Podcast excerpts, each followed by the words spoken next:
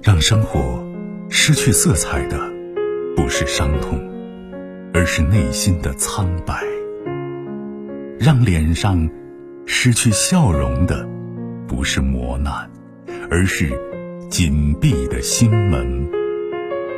没有谁的心灵永远一尘不染，没有谁的人生永远一帆风顺。沟通，消除隔膜。交流，敞开心扉；真诚，融化壁垒。金融之声，和您一起寻找幸福的方向。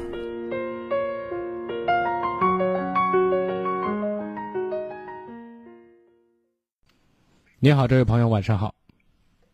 景龙老师，你好。哎，你好。啊，呃。你那个守护幸福那个书，我买了也看了。嗯。呃，之前你在节目里呃说到的有有一本书叫做嗯，名字叫那个接纳不完美的自己。嗯。我把那个书也看了，我觉得这都这两本书都挺好的。嗯，我对你的评价就是，我觉得你是一个能影响呃整个时代的人。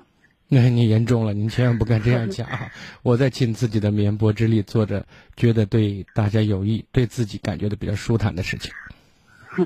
我我把这句话我告诉我孩子了，我说我说金融叔，你金融叔是一个能影响整个时代的人，你认为对不对？我孩子说对。您过奖了，也严重了。嗯嗯，我今天打电话呢，主要是想咨询一下那个情感方面的问题。您说。我一直觉得我自己。反正是从小那个，呃，也就是那个原生家庭的问题吧。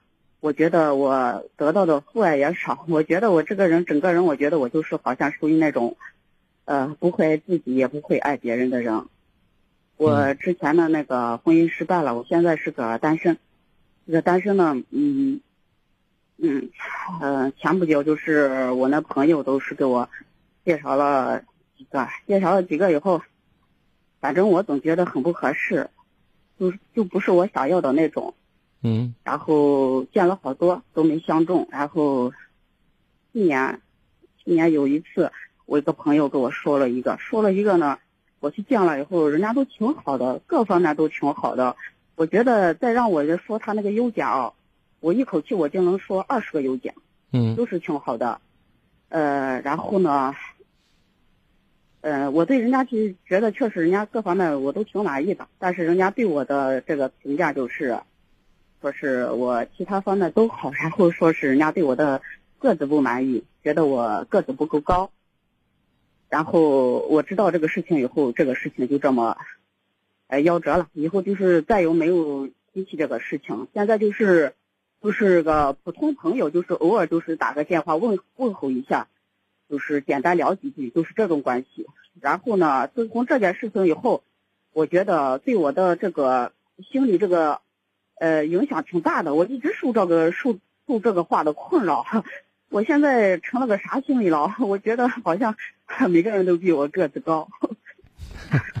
我现在觉得就是哪个女士好像都，我一看到人家，我觉得好像人家好像都比我高，人家都比我高。我现在成了这种心理。我现在跟人。嗯，在跟人交往，比如说是谁在跟我说个异性啥，我都觉得人家可能会不会嫌我个子小，我就现在成这一种了。在这个人之前哈，其实也没有人就是说正面说过，就是说是，呃，嗯，就是很这么很那个啥的，嗯，直观的跟我说，就是说我个子小啥，没这么说过。其实事实是，我个子就是不高。我想知道你有多高？呃，不高。我知道不高，一米五几还是一米六几啊？没有一米六几，一米六几就不算，呃，就不算矮了，是只有一米五多一点。一米五多一点啊，那客观讲确实有一点矮。嗯，是。就像你刚才说的，我推荐你看那本书《接纳不完美的自己》，每个人都有不同程度的不满意或者说遗憾的地方。嗯。但是呢，我们可以发展发挥自己的补偿机制，对吧？就我们的以前的总设计师小平同志，人家个子也矮，那是还是男人的，对不对？嗯，那是浓缩的都是精华，对吧？是。那那伟人的呢？以前拿破仑的个子也矮，对吧？就是我说的意思，这就是说，在另外一方面，我们可以更好的、比较呃专注的去把其他方面做的很优秀。其实很多影星啊，那些很美的女人，其实个子也不不是太高，刘晓庆也不高，对吧？对，呃，那个小巧玲珑现在也是很多的。所以我想说的意思是呢，你很在意别人这句话，就像你刚才说，我在相中了很多对象的时候呢，其实你蛮挑剔的，知道吗？嗯，是。那你挑剔别人的同时，其实内心里你在挑剔自己，懂吗？说到底，你你不太接纳自己，所以我觉得，首先我们。得让自己的优势更加突出一点。比如说，我这人，呃，虽然个子不是很高，但是呢，我生活很很有品质，我着装很有讲究，我手心灵手巧，我各方面其他方面我很优秀。就是要很好的发挥自己的优势，来弥补自己这个不足或者这个缺陷。那么内心我也是这么做的。自从那个事情以后。我也就没事练瑜伽、练舞蹈，没事也就看书呀啥，我就学说，我就说是自己这一项不行，但是咱最起码把咱自己的强项得拿出来。对呀，我一直也是在这么做着的。所以呢，而且说这个心里这个阴影好像还是过不去的。不是，你看你本身对异性的这种看法，你看，其实一个人在你注意听一下，一个人在叙述自己事情的时候，前两三句话非常重要。因为这两三句话在你的心理当中产生的影响是比较大的。你强调的说，我我没有感受到父爱，对不对？对。换个角度讲，你对男人是有看法的，或者说是有就是畏惧情绪在里面，知道吗？或者是有排斥心理。对。这可能也是你第一段婚姻没有过好的一个非常重要的原因。那么在这个问题上，我们说知己知彼，方可百战不殆。这兵法上讲的，其实，在心理层面上也是这样的。我建议你，咱多看看有关了解男性的这些书或这些知识，然后知道哦，另外一半应该是什么样子的。然后我和他在一起，我会怎么更好的让这个人让。男性心理需求的，因为人和人的性格差异，所有所有有所不同，表达方式也有所不同，但是很多本源的东西是相通的，也是相同的，知道吗？对。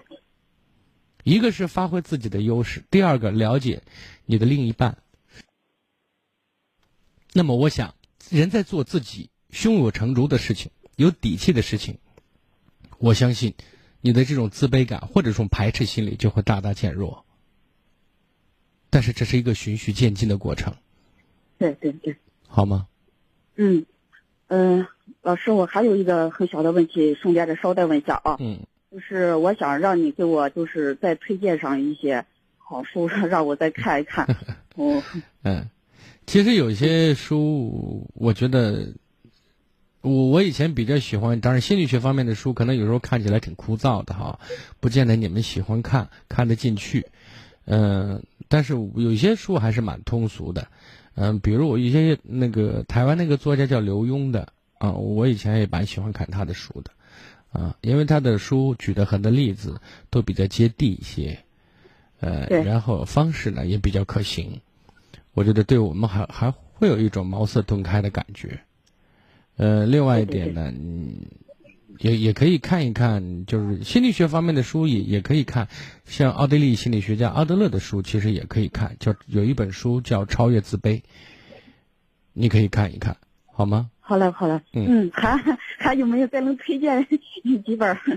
哎，今天我可能能说的就这些了。我这人看书并不是太杂，你知道吗？我可能看书会一本书看好几遍或者好几十遍，就是那样的。